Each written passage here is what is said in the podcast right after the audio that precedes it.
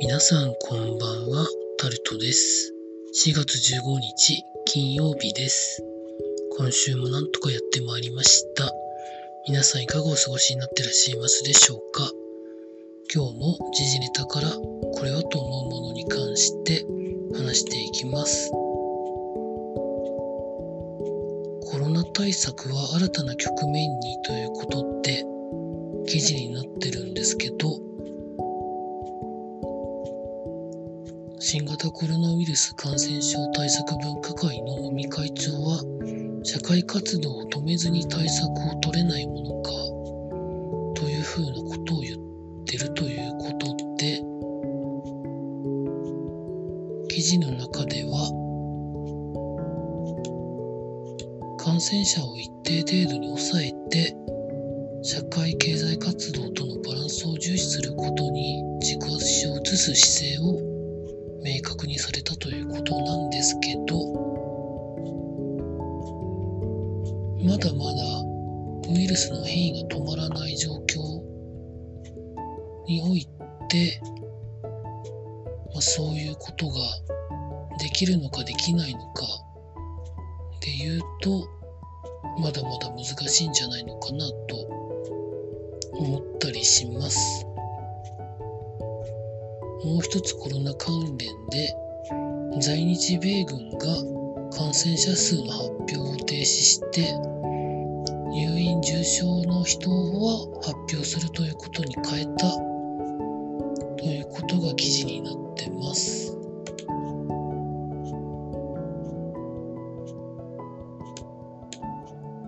新規の感染者を発表しなくなるということは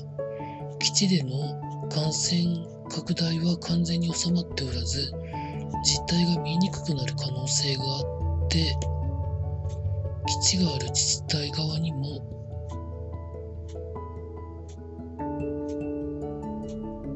自治体には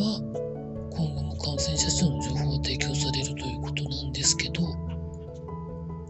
そうなった場合に基地の中から外に出ることとかそのあたりのこと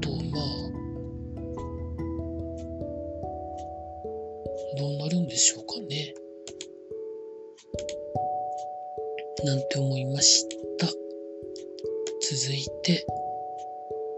経済のところに行きますとロシアに進出している日本企業の4割が事業を停止しているということが記事になってます。脱ロシアが加速しているなんて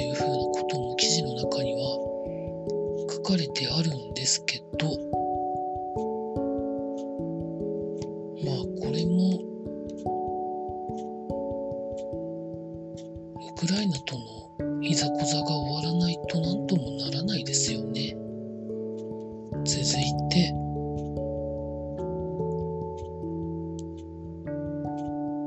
今の円安に関して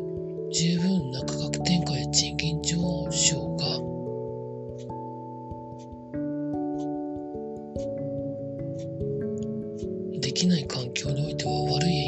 いうふうに考えたらいいんじゃないか。というふうなことを鈴木財務大臣が言ったということで記事になってます。輸入品等が高騰している。原材料を価格に十分転嫁できないとか。賃金がその伸びを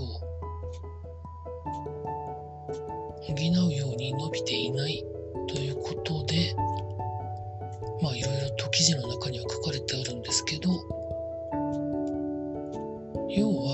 政策ばかりが先行してしまったがためにというふうな感じを私は印象として持ってますけどまあ皆さんどう思われますでしょうか。続いて日本航空がオミクロン株拡大の影響で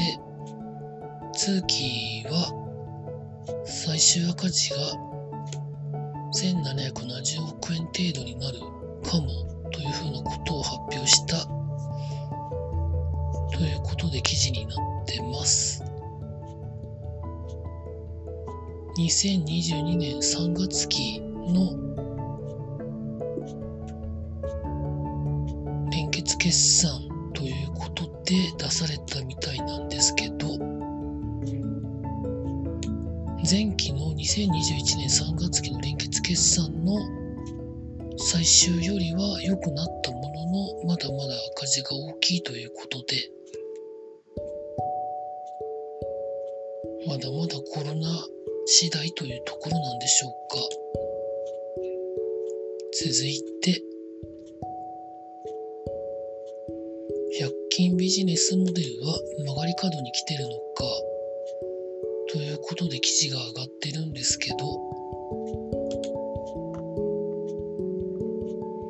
まあ、今100円均一のショップでも300円とか500円とか100円じゃないものも結構ありますからね。まあ、そもそもこういうところというのは企画は日本でやって海外で物を作って輸入してっていう売り方のものも結構あるので帝国データバンクの人の話してる中ではで均一価格を維持しながら収益を拡大することは難しくなっている可能性は高いというふうに言っているところもあって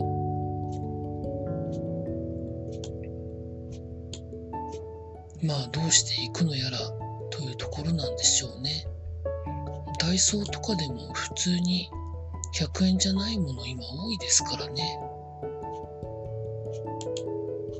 というところで、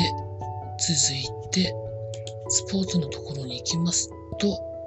プロ野球その他いろいろやられてましたが、阪神がやっと2勝目ということで記事になってます。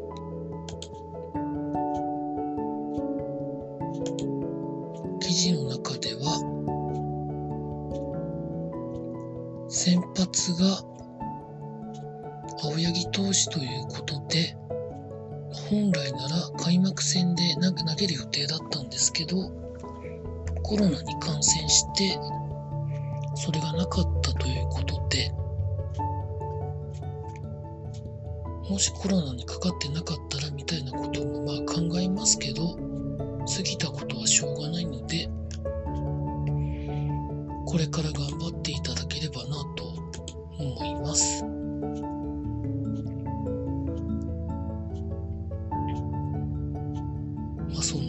でしょうかね。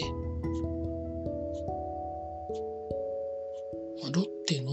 佐々木朗希投手が17日に登板する予定なんですけど、テレ東が急に生中継しますみたいなことを決めたという記事が上がってたりしますけど、どうなることやらですよね。以上そんなところでございました。週末は何しましょうかね。以上タルトでございました。